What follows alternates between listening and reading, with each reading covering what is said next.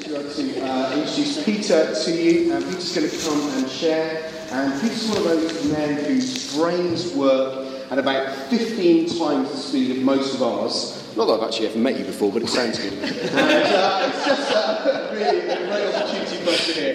Uh, Peter's part of the Damaris Trust. We've had uh, a number of their uh, speakers with us before, uh, based in uh, Southampton. I first came across them when I was at university, and uh, learn a huge amount from them, and uh, still do as well. So uh, I'd just like to just kind of introduce Peter to you, and just kind of just to really know a little bit more about him, ask him a few pertinent questions about him, and uh, what he does, and why he does it, and then we'll hear from him. There'll be a session now with questions and answers, then we'll do drinks, uh, and then come back for a second session Uh, with some uh, teaching and some Q and A as well.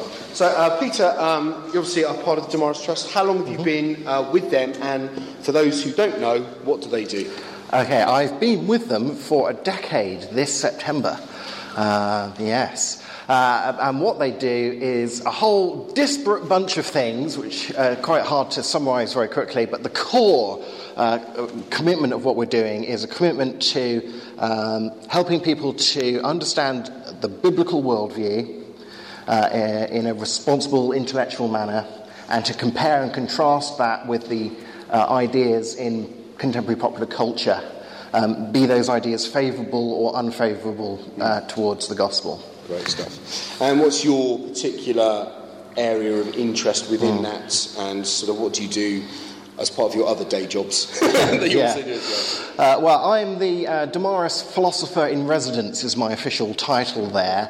Uh, I head up quite a lot of the... Does that uh, fit on a business card? Just out of interest. That's a lot of letters. Small print. Small print is the key, yeah. Um, I do quite a lot of work with A-level students around the country uh, with Damaris schools conferences, uh, and I also do speaking for, for churches like this and for Christian unions, and I work part-time as a lecturer at a, a Christian journalism college in Norway, and I write books, some of which I've been um, advertising to you on the screen, and uh, I do a podcast channel, and so things like this will end up on my podcast uh, channel eventually. And um, anything that I can uh, to get people to consider seriously uh, and deal seriously with Jesus. Great stuff. Well, do you mind if I pray for us? Uh, that would be lovely. Yeah. Brilliant. Father, we just uh, pray for this evening. Lord, thank you for Peter. Lord, thank you for his uh, coming to speak to us tonight. Lord, just pray you be with him and anoint him to speak to us this evening. Father, pray that we be challenged and provoked by all that you have to say th- uh, to us through him. In Jesus' name. Amen. Amen. Marvellous. Over to you, brother. Okay, uh, well, can uh, you pop upstairs and switch over the... Because uh, this is going to keep going. I can't do anything about it until it's swapped over. Um, there are a few handouts dotted around the place that have some of the key, uh, particularly key quotations uh, from the slides that I'll be showing, uh, because otherwise I sometimes find people it's like, hang, hang on a minute, I haven't finished writing that one down, so you don't need to worry about that. All the key quotations are on the worksheets, and if there aren't enough of them and you want copies, I've given the church the master copies, and they can um, gestetner off some other ones, although I'm sure you have some more modern way of doing it. Um, marvellous, there we go, yes. Uh, so, the, it's first of all, let me say, it's, it's a, a privilege and an honour to be invited to sort of lead this sort of four-week uh, mini-apologetics, introduction to apologetics course, Uh, here, and I've tried to um, pick some of the absolutely uh, central and sort of burning issues uh, in um, thinking about the, the Christian view of things and the objections that we have today. And so this first week I'm sort of concentrating on the so-called new atheism, although there isn't really anything new uh, about it, uh, of Richard Dawkins and so on and so forth. And then uh, I think uh, we've got a week on uh, the problem of evil, uh, a week looking at arguments about Jesus and who he was, and so um, and uh, I forget what I've put down in the fourth week, but I've picked. Someone remind me. It's on the. It'll be on your sheet somewhere. Um, some of the absolutely central uh, topics in this area. And uh, I wrote a book called A Skeptic's Guide to Atheism a couple of years ago, which was a response to the New Atheist movement. And I'm currently um, just about finishing writing uh, a new book uh, called, um, provisionally, C S Lewis versus the New Atheists, uh, which um, a publisher came back to me and said, I think it would be quite an interesting book to, to read. And I, I went, mm, I think it would be quite an interesting book to write. Um, so I'm, I'm well up on the New Atheists uh, at the moment. In the meantime, my newest book, which is a book on Jesus, which is one of the other topics that we'll cover, is coming out uh, in September this year. Uh, I've called this the incoherence of the, the New Atheism. An incoherent concept uh, is one like um, a square circle. Have you ever seen a square circle? Do you ever expect to see a square circle? Is it simply that you have a too limited experience of life? You know, you haven't travelled enough, and therefore, well, how can you have expected to have seen a square circle by now? No, simply by me telling you those words, you immediately can grasp, but there, there just couldn't be such a thing. And I think there are various uh, instances where the New Atheists make claims that are philosophically on a par with claiming that there are square circles. Uh, let me give a bit of an introductory blurb to begin with. This is a, not one of the New Atheists, but an atheist agnostic called Michael Rees. He notes that since the turn of the millennium, particularly because of the events of September eleventh, two thousand one, Uh, a new militancy has arisen among religious skeptics. And it was uh, an edition of Wired magazine that first coined the phrase, the new atheism. Um, and uh, in an article by editor Gary Wolf there, it said the new atheists condemn not just belief in God, but respect for belief in God. Religion is not only wrong, it's evil. And I think that's as good a definition of what defines someone as being a new atheist as opposed to what I suppose we now have to call old atheists or traditional atheists, perhaps a little less pejoratively. Is there someone who not only thinks that belief in God or religion is an intellectual mistake, but they think that it is morally abhorrent as well? For example, this is Christopher Hitchens. He says, I not only maintain that all religions are versions of the same untruth, but I hold that the influence of churches and the effect of religious belief is positively harmful. That's a good sort of little new atheist manifesto summary, as it were.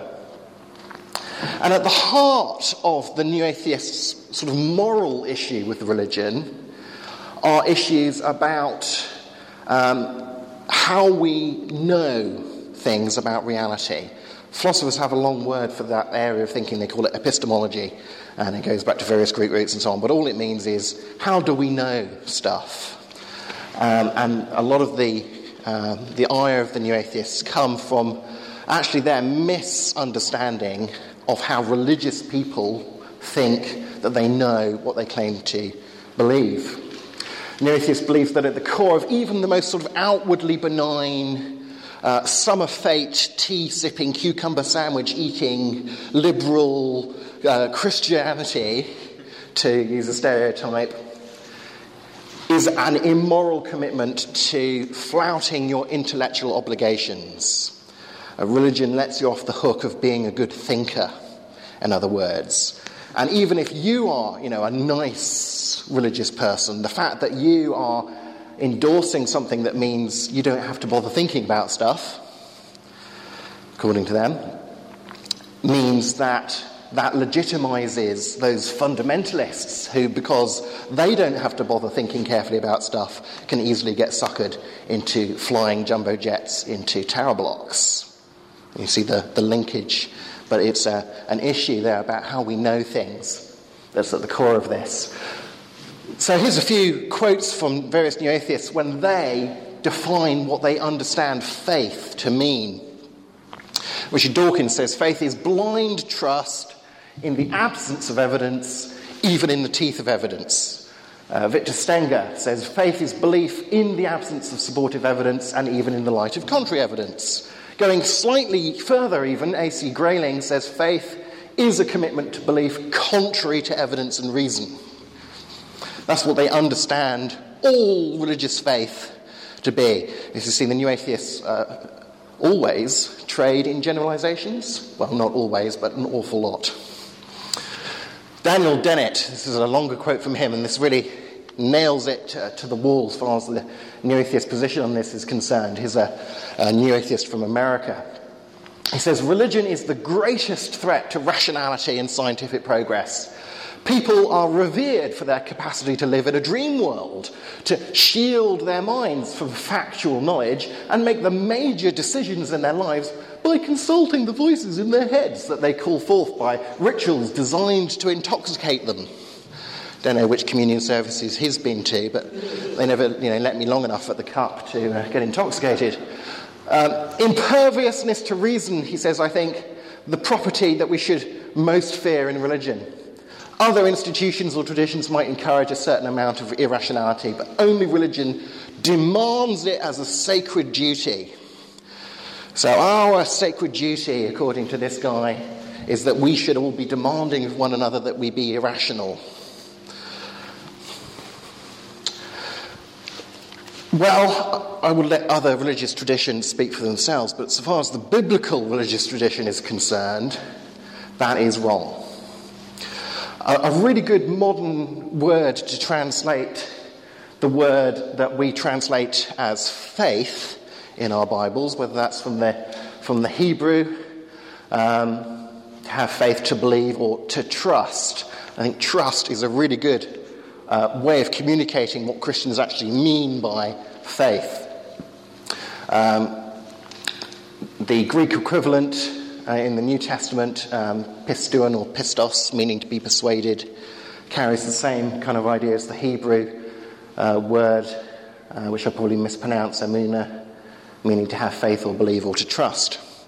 Now, there's nothing in those linguistic meanings about blind faith. The fact that you have to add blind to faith should tip you off that faith is not the same thing as blind faith. You know, just as chips is not the same thing as vinegar in chips. Um, and interestingly enough, this quote about the definitions in, in the language of the Bible about faith comes from New Atheist Sam Harris in his book, The End of Faith. But then he goes on, immediately having looked at what the words mean in the, in the biblical languages, he says, well, Hebrews eleven verse one defines faith as the assurance of things hoped for, the conviction of things not seen. Read in the right way, and I'm going to argue that that is actually read in the wrong way, this passage seems to render faith entirely self-justifying. That is a, something that you just have irrespective of the evidence. No, no, no. Uh, here's the T N I V rendering of the verse. Now, faith is being sure of what we hope for and certain of what we do not see. But this verse is much more naturally read as being completely consistent with the Bible's constant, constant insistence on the importance of reason and evidence.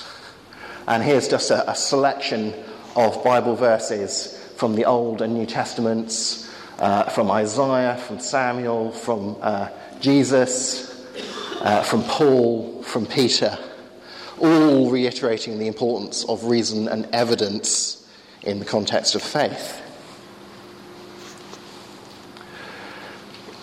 If you read Hebrews eleven one in the context of what's going on in Hebrews, which Sam Harris conspicuously fails to do, you get a very different picture. Um, this picture here, by the way, is the earliest uh, papyrus fragment of the book of Hebrews. So in Hebrews ten thirty-two to thirty-six, we get this. Remember those earlier days after you received the light, when you became Christians, when you endured in a great conflict full of suffering, when you were persecuted. Sometimes you were publicly exposed to insults and persecution, and other times you stood side by side with those who were so treated. You suffered along with those in prison and joyfully accepted the confiscation of your property because you knew, knew, not just, you know, had blind faith that, that you yourselves had better and lasting possessions. What does he mean by these better and lasting possessions?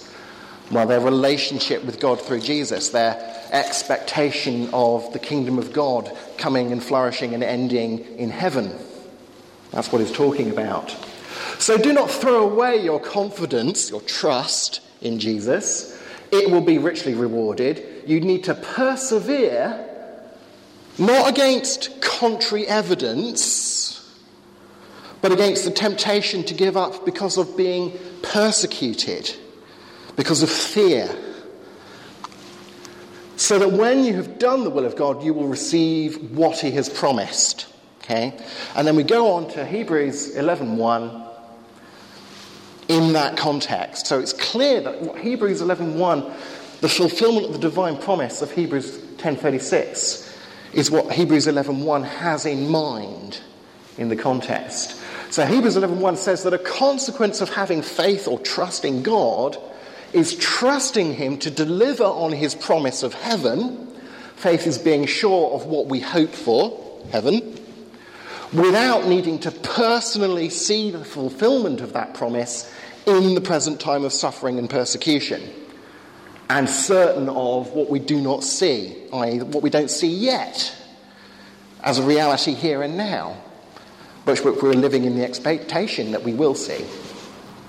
So Hebrews eleven one does not say or imply in any way, shape or form that faith means trusting God in the absence of any supposed reason to trust him.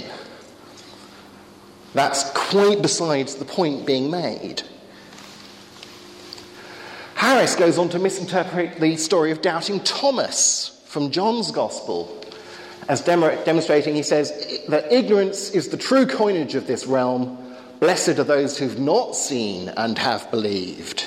Oh, well, you know, maybe John's Gospel is endorsing this idea of, of blind faith then. Not a bit of it. Jesus commends people who believe without demanding to see for themselves, not those who believe without evidence. And those are two very different things. You can have lots of evidence that someone is guilty of a crime without having seen them commit the crime.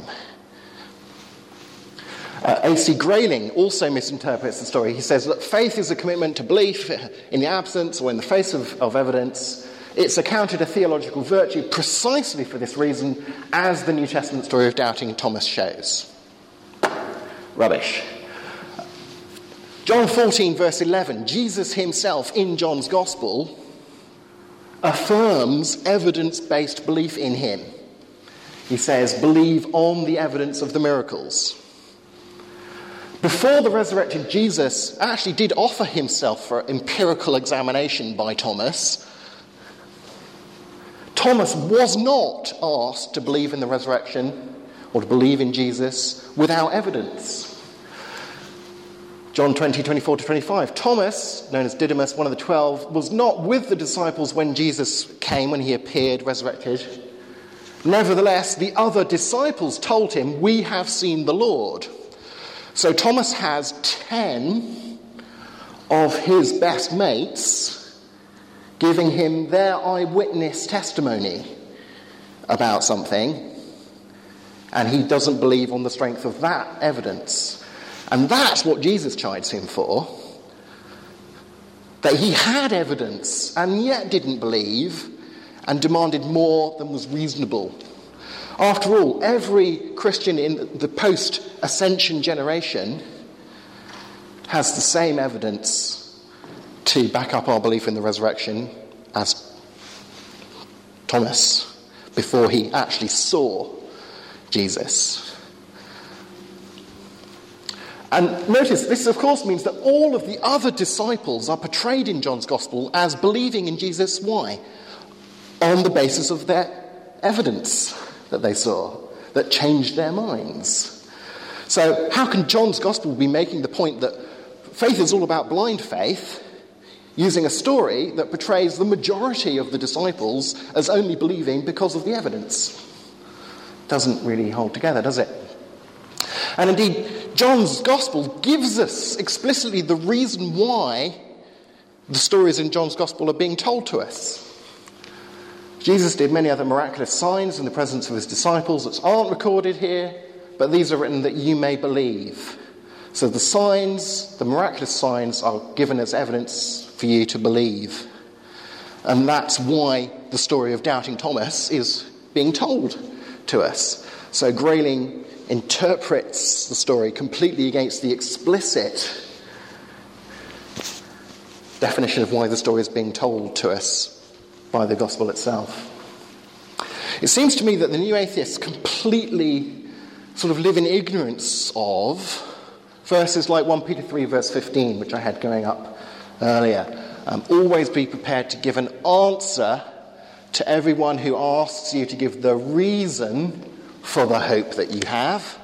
Do it with gentleness and respect. And of course, the Greek word that we're translating as answer here is apologia in the Greek. It's what a, a lawyer would do for you in court when they give their defense speech. It literally means an answering back case. So a kind of legal justification, a reasoned defense. That's where we get our word apologetics from. Doesn't, of course, mean, I'm sorry, I'm a Christian, apologizing for it. It means saying, hey, I'm a Christian, and I think that's the most reasonable position to take, and here's why. So J P Moreland, a philosopher from America, defines biblical faith as a trust in and commitment to what we have reason to believe is true. Trust in and commitment to what we have reason to believe is true.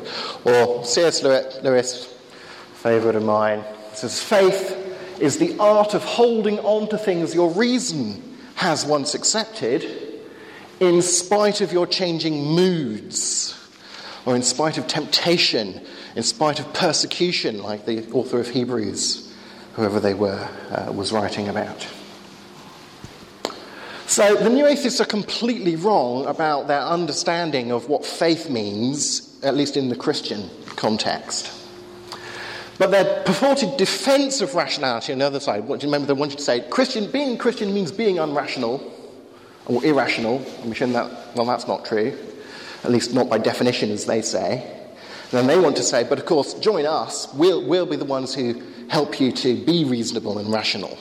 And I'm going to say, uh-uh. uh, they are actually propounding a profoundly anti-rational uh, view of things. Let me give you three ways. Here's our first incoherence, a self-contradictory epistemology. Um, what is epistemology? Indeed, this is there. I slipped it in earlier. This is this long word that philosophers use uh, to mean, how do we know stuff?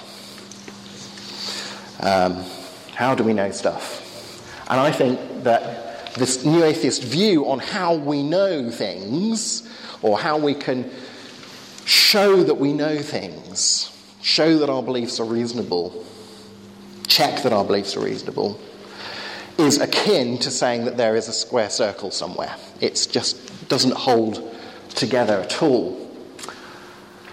For example, Richard Dawkins gives this advice. He says, next time somebody tells you that something's true, here's what he thinks it's true that you should do. Okay, so notice that this is Richard Dawkins telling you that something's true. Next time somebody tells you that something's true, which he's now doing, why not say to them, what kind of evidence is there for that? And he's very particular. Evidence means empirical evidence, the kind of stuff you can see and taste and smell and measure and so on. And if they can't give you a good answer in terms of evidence, I hope you'll think very carefully before you believe a word they say. To which I'm immediately tempted to reply, what's your evidence for that? I think, you know, tumbleweed would start going across the, the platform as he thought of a reply. Sam Harris says, while believing strongly without evidence is considered a mark of madness or stupidity in any other area of our lives, faith in God still holds immense prestige in our society.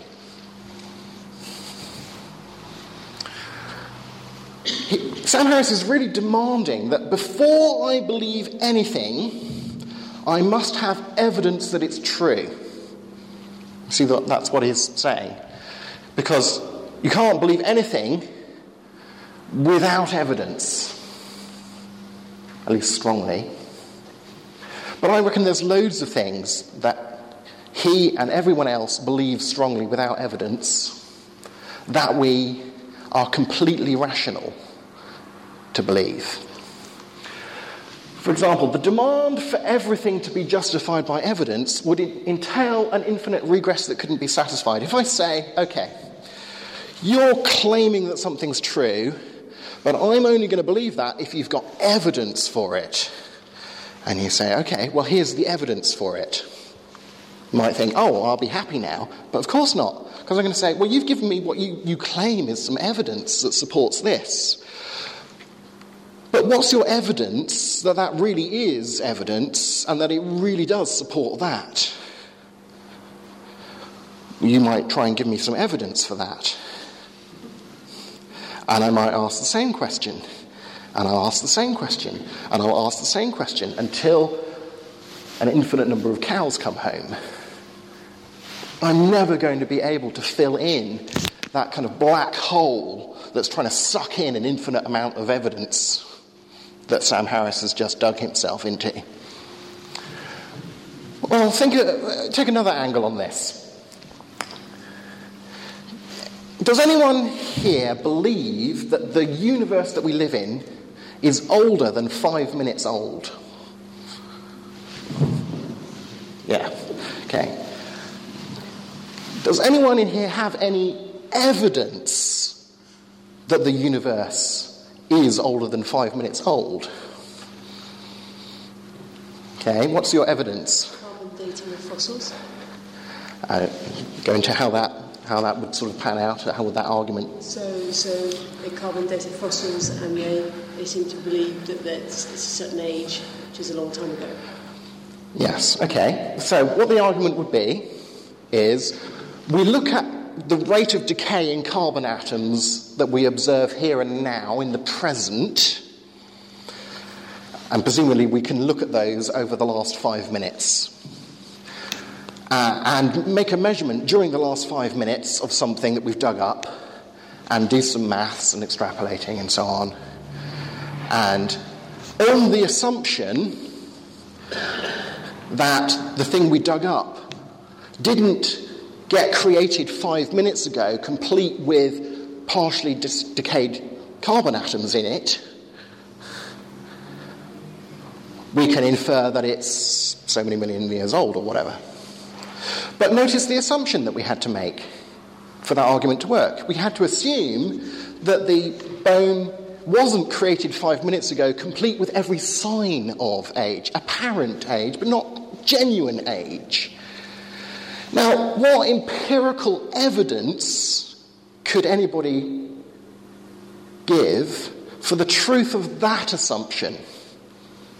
Absolutely none. It's impossible. And yet, I would completely agree that we are all rational to believe and claim that we know that the universe is older than five minutes old. My memories of what I had for breakfast yesterday were not created five minutes ago. But if they were created five minutes ago, they would be seem to me exactly the way they do seem to me.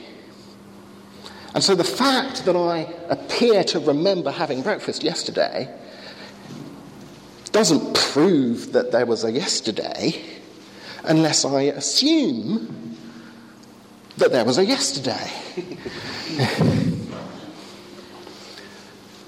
So there is just one example of something that even Sam Harris believes strongly without evidence and yet doesn't mark him as someone who's mad.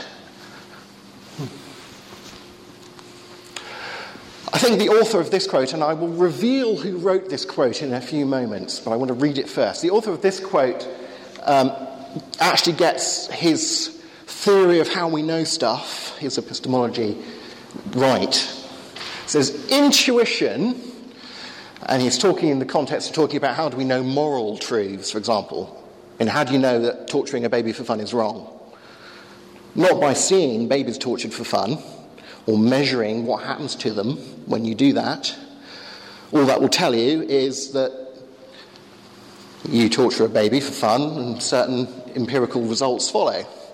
Are those results good or bad? Well, you don't measure that scientifically.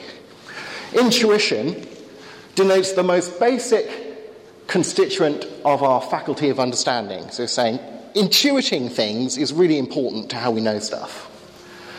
Well, it's true in the matter of ethics, it's no less true in science. When we can uh, break our knowledge of a thing down no further, the irreducible leap that remains is intuitively taken.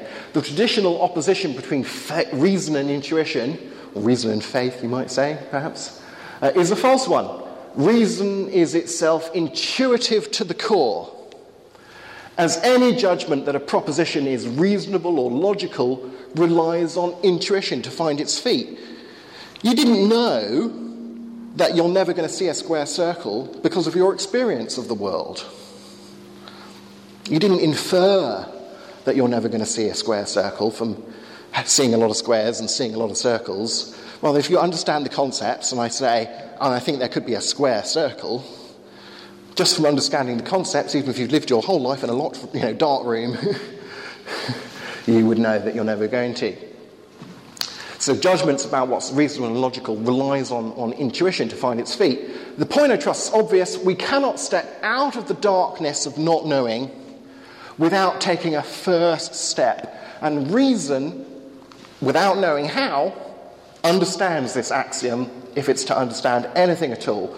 The reliance on intuition should be no more discomforting to the ethicist than it has been for the physicist.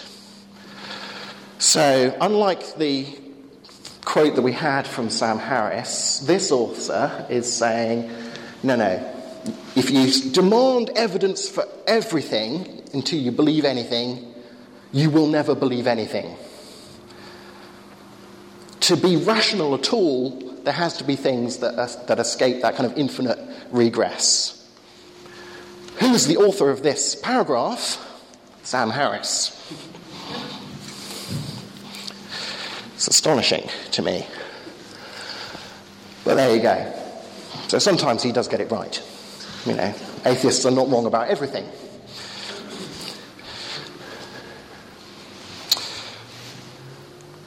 Um, here's another long word. Anthropology, um, study of people. A self-contradictory view of, of, of human nature. Um, Sam Harris is very hot on the fact that there is no free will. It's just an illusion. Free will is nowhere to be found. He says, given the truth of naturalism, every action is reducible to a totality of impersonal events, just propagating their influence. One thing causes another thing causes another thing. Genes are transcribed, neurotransmitters bind to their receptors in your brain, muscle fibers contract, and John Doe pulls the trigger of his gun and murders someone. But he didn't really choose to murder anyone. His finger was just caused to move because his muscles moved, and the muscles moved because his brain chemistry did this, and his brain chemistry did this because of... and so on and so forth. And the idea that John Doe is responsible for killing someone. It's ludicrous, says Sam Harris. Richard Dawkins says pretty much the same thing. This is it's quite a shocking quote, this. Um, Human brains, though they are not working in the same way as man-made computers, are just as surely governed by the laws of physics. There's no difference between your mind and your brain on a materialistic worldview. You're, you just are your brain, and that just is a physical thing, working according to the laws of physics. When a computer malfunctions, we don't punish it. We track down the problem and fix it.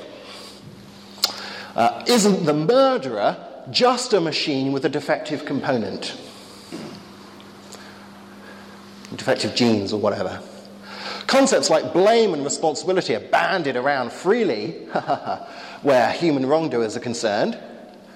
But doesn't a, a mechanistic view, a naturalistic view of the, the nervous system, of what makes a person a person, make nonsense of the very idea of responsibility? Any crime is, in principle, blamed on antecedent conditions acting through the accused's physiology, heredity, environment, et cetera, et cetera. Why do we vent such visceral hatred on child murderers? Or that guy who just went through a summer camp for Labour supporters in Norway shooting people repeatedly. Why do we get, you know, uptight about that kind of thing? When we should simply regard them as faulty units that need fixing or replacing. Now, it seems to me that the logic, the of his position here, the kind of outworking of, given that I'm a materialist, if I believed that starting point, I think logic might well drive me to believe that conclusion. But actually, the fact that that conclusion is so unbelievable drives me to reject the starting point. You see, you can argue it, if the, if the argument works, is where you can argue it either way. Which is more plausible to you? That matter is all there is and people are just robots, basically, biological machines, or that people don't have responsibility for murdering other people. Put them in the balance, see where it comes out for you. So, let me put it in a form of a question and an answer. If everything about a person is governed by the laws of physics, blaming them for their intellectual failings, such as having blind faith, say, makes as much sense, surely, as Newton blaming gravity, holding it morally responsible for giving him an apple-sized bump on the head. It's basically what Dawkins and Sam Harris are saying. So how can anyone, for example a Christian, be responsible for not living up to their intellectual obligations if they aren't free to be responsible for anything in the first place? Well, you see my answer there. They can't, surely. How do you square that, you know? So the new atheists have come along and say, oh, it's terrible not to live up to your intellectual responsibilities by having all this religious faith stuff that they mis- misdefine. But on the other hand, they're telling us that, oh, by the way, no one's responsible for anything. Come on, be responsible. No one's responsible. And our last one, we started a, a little bit late, but we'll soon be done.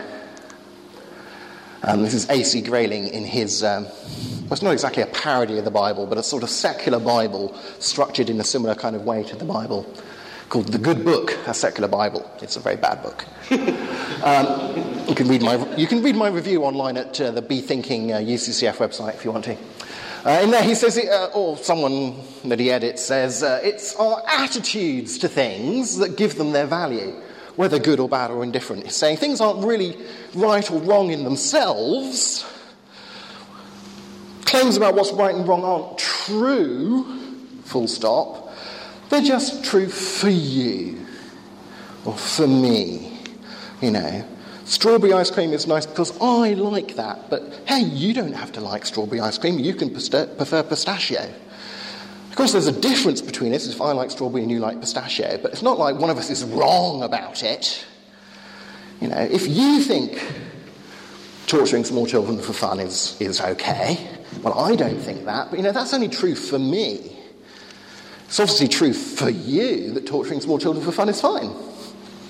There's a difference between us, but you can't really say that one of us is wrong and the other one right. It's only our attitudes that make things right and wrong. I mean, if only A C Grayling could come to, you know, even at the, you know, if even if he had to sort of get the psychoanalyst kind of watch swinging in front of him uh, to brainwash him into a warm and fuzzy attitude towards, I don't know, Christian religion, then Christianity would be a good thing for him, you know. The fact that he thinks it's a bad thing, I mean, that's just his particular personal predilection that we, you know, not really claiming that it's true that Christianity is bad. Mm. The universe we observe, says Richard Dawkins, has precisely the properties we should expect if there is at bottom no design, no purpose, that is no God, no creator behind it all. No evil, no good, nothing but pitiless indifference. Nature just is and stuff happens. No good, no evil.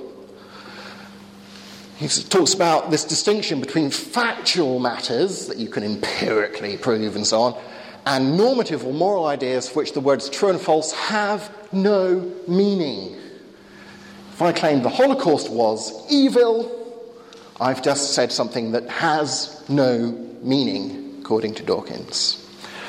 When Dawkins says Hitler and Stalin were, by any standards, spectacularly evil men. You do have to remember, of course, that he doesn't mean it. Not literally. When he says faith is an evil because it requires no justification, you have to remember, he doesn't really mean it. So, the New Atheist view of, of right and wrong seems to be this. On the one hand, they're very keen, very hot on the fact that we have objective moral obligations, they think, to oppose religion, because religion, in their view, is an objectively bad thing, because, in their view, it encourages people to ignore their intellectual. Once again, a self-contradiction. Absolutely. It's very hard to sometimes. And on the other hand, they're saying, but there are no objective moral values. You know, and they can't have it both ways. How can you feel an intellectual obligation to agree with a worldview that denies any reality to intellectual obligations? How is it possible to argue for, come and believe this, because you see that it's the result, believing it is the result of a good argument. But of course, if you come to believe this, you'll have to realise that, you know, you're not obligated to believe things because there are good arguments for it. Um, hmm. So, the New Atheists misunderstand, mischaracterise the definition of faith according to the biblical view of things, and they put forward an alternative that is, I think, self-contradictory at at least three levels. Um, so given that these were your choices of views to believe, I think it would be a, a hands-down dunk for the Christian side, um, just on that level, because you just can't believe things that are self-contradictory. It doesn't get worse than that in philosophy. That's game over, man. Okay, that's the end of first presentation, and we'll have a bit of Q and A time and break time and try and get back on time track, because we had a bit of a technical malfunctions and introductory stuff at the beginning this week, but there we go. Yeah. Uh, but if if you have questions immediately, we can take them, or we can sort of have a couple of minutes break and then reconvene. Uh, whatever our um, esteemed. Do Q and A for the mo. Jeff will get drinks out in about five minutes. Great. Okay. Well, there you go. There's advice. So I'm going to go back to the slim fast, and uh, you can come back with the questions. Any questions? Speak loud. Um, my husband's not a Christian, and he's put forward many, many of these arguments. Mm. Um, and from my own experience, I know it's pointless getting angry and mm. in my argument back. How can you, if people who do not believe in Jesus actually have a veil over them, as the Bible mm. says, is there any point getting into this kind of argument? And it's great for us, so we can see the flaws, but is there any real point if the person you're speaking to has that veil still and cannot, mm. by reason, come to Jesus? Yeah, excellent question, and it's a question at the heart of a lot of the whole issue of doing Christian apologetics, really. Is it something that's only useful for Christians? Well, if it is, there's still a use to it, but, you know, is it something that's useful for the non-Christian? Um, and I think my perspective on that is that I don't, I don't have a blanket view. I would neither say, of course, apologetics is going to help all non-Christians, um, just show them a good argument and they'll come to Christ. uh, but neither would I say it can't help non-Christians. Um, and of course, uh, I mean, think back to the First Peter three fifteen passage, which is kind of the, the, the apologist's verse in the Bible, as it were, that you should be prepared to give reasons. And then it immediately talks about, but, but, do it with gentleness and respect. So I, I very value your comments about not getting angry, and I hope I wasn't coming across as angry at the New Atheists, precisely, but more kind of exasperated. Uh, exasperation is okay, I think. Um, anger, not not so good.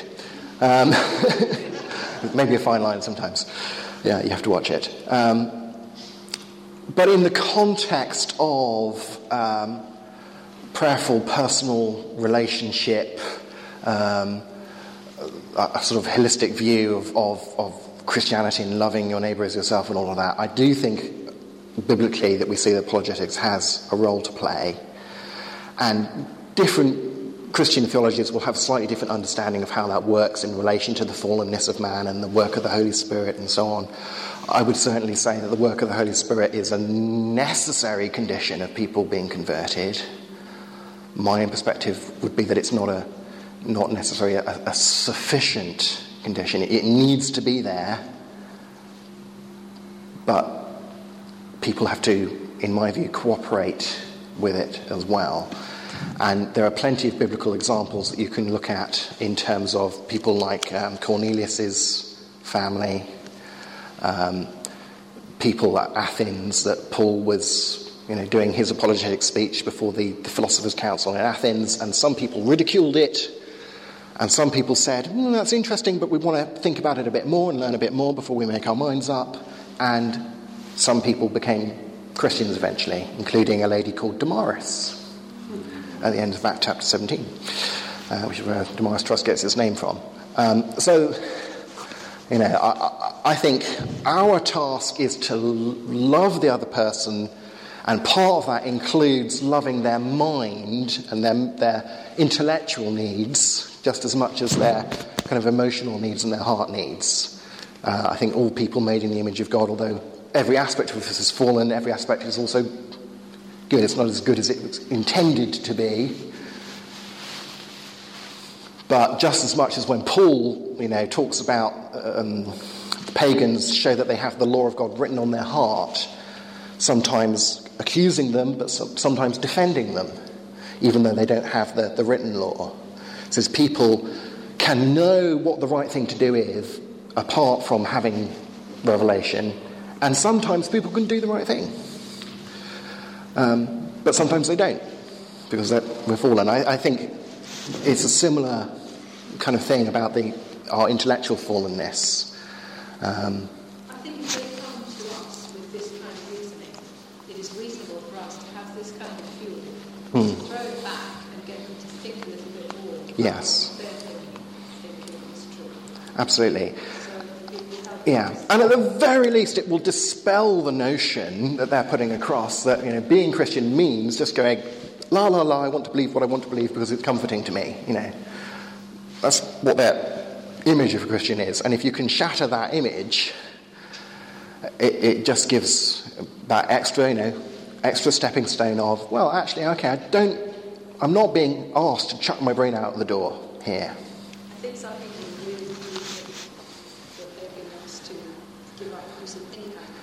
Yeah, yeah. And I think, you know, certain sections of the church have played into that over the years, through various factors.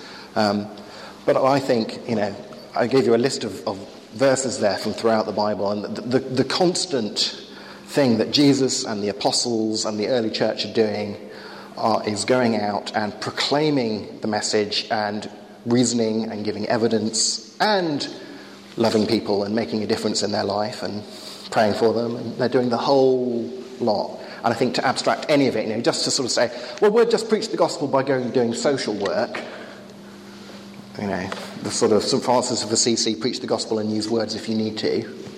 Well, I think you, you need to, you know. Um, but you should also do the other stuff too. Yeah.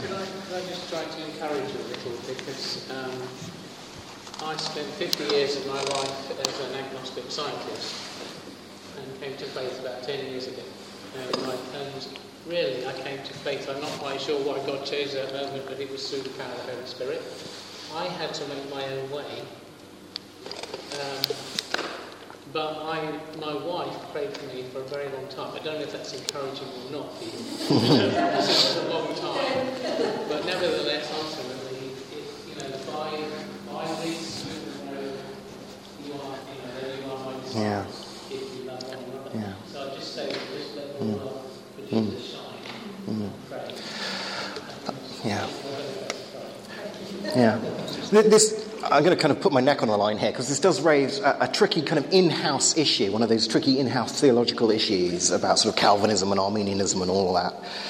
Um, you know, so my perspective, take it or leave it. Um, absolutely, we have to pray for the situation, but I do not expect that God answers that kind of prayer by suddenly going, okay, you've prayed enough for so-and-so to become a Christian now, I will make them become a Christian. Uh, I, I think back to Jesus' words about Jerusalem. Oh, Jerusalem, Jerusalem, how, you know, how many times have I longed to gather you to my breast as a mother hen gathers her chicks, but you would not. I, I do believe that that element of free will is, is, is there. And in the end, if someone doesn't respond positively to God, it's not because God has just decided, well, you know, I don't want you. God loves everyone. You know. um, so there's, you know, God's not arbitrarily deciding whether or not he's going to answer that kind of prayer for you. But that does also mean that he can't guarantee a positive outcome. But what you can certainly pray for is is your Uh, capacity to, to be Christ's ambassador in that situation, not to get angry, to do the loving as of all, the whole, you know, yeah. I mean, it, it's, it, it, it, it, of course it'll be there. Of course it'll be there. Um, so again, I don't know if that's sort of in, in, encouraging or not, but I, I, you know, I think people can work themselves into a position of, you know, I, I'm, I'm praying, I'm praying, I'm praying for this person. Why isn't God answering my prayer? Um, but. Yeah. I do wish sometimes God could just. Yes. Yeah. But, uh, but yeah. But yeah, the, I, I think that the, the fact that God has set things up such that he, he can't, won't simply overrule it also doesn't mean that he's not involved in the situation and, and longing for the same thing that you're longing for and wanting to be as as helpful as one can while still respecting the dynamic of, of, of genuine love, which is free will. So, yeah, it's a tough one, but, yeah. One more question, which is where Steve's still going next, strong next door to where drinks are. So uh, let's do one more question and then we'll break. Okay. Yeah. So can I, sure. Can I comment that, um, when, I, when I sort of do sort of free workshops on this subject, I'm, I'm very clear to distinguish religion from faith. Yeah. And um, in other words, religion, as it were, is what we do. And mm. we can see what we do. We fly aeroplanes into blocks and mm. tower blocks and all this kind of stuff. And faith is actually what God does through Jesus. And, and Richard Dawkins, who's a cleric now, is very cynical in his book, mm. is God delusion, in as mm. much as he, he milks the religion things, the things that we do, yeah. to prove that faith yeah. is evil. That's a different thing. Yeah. And I think that's an important yeah. distinction to make. What, what the New Atheists basically do, I think, when they, when they harp on about the evils of religion and give, you know, as you can, obviously can give, a whole, you know, endless almost list of examples of people who profess to believe certain religious things doing undescribably wicked stuff, uh, and sometimes explicitly linked to what they believe religiously. And this goes even for Christians as well. You know, we can't make an exception for ourselves here. But there is a certain amount of, of sort of data picking or selective attention. It's a little bit like, you know, arguing that, you know, love or, or sex or food are, are, are terrible things. Because let me give you all these examples of people who've, you know, got sexually transmitted diseases through having sex, or have gone barren because of it, or have choked because they were eating something. You know, they, they believed in food and they, they desired it and they, they started eating the pretzel and they choked on it. And they, they, you know, they put food before their children. The poor, you know, the children didn't have a choice about whether or not they were going to eat, did they? They were just, eat your greens, dear. And, you know, they had an allergic reaction to it and it was terrible. And it's like, well, however long a list of that kind of stuff you can produce. And hey, you could produce quite a long one, particularly, you know, crimes of passion and murders and all sorts of things, couldn't you? I don't think that goes one whit to show that love or sex or food are terrible things that we ought to try and ban or, you know, live without, whatever. You know, so that uh, that's the kind of they do a bit of this kind of blinkered tunnel vision, um, rhetorically, I think. Yeah. Well, let's, let's break there. Um, if we could be back at twenty-two, for about seven or eight minutes, that'd be really helpful. Drinks are available in the lounge.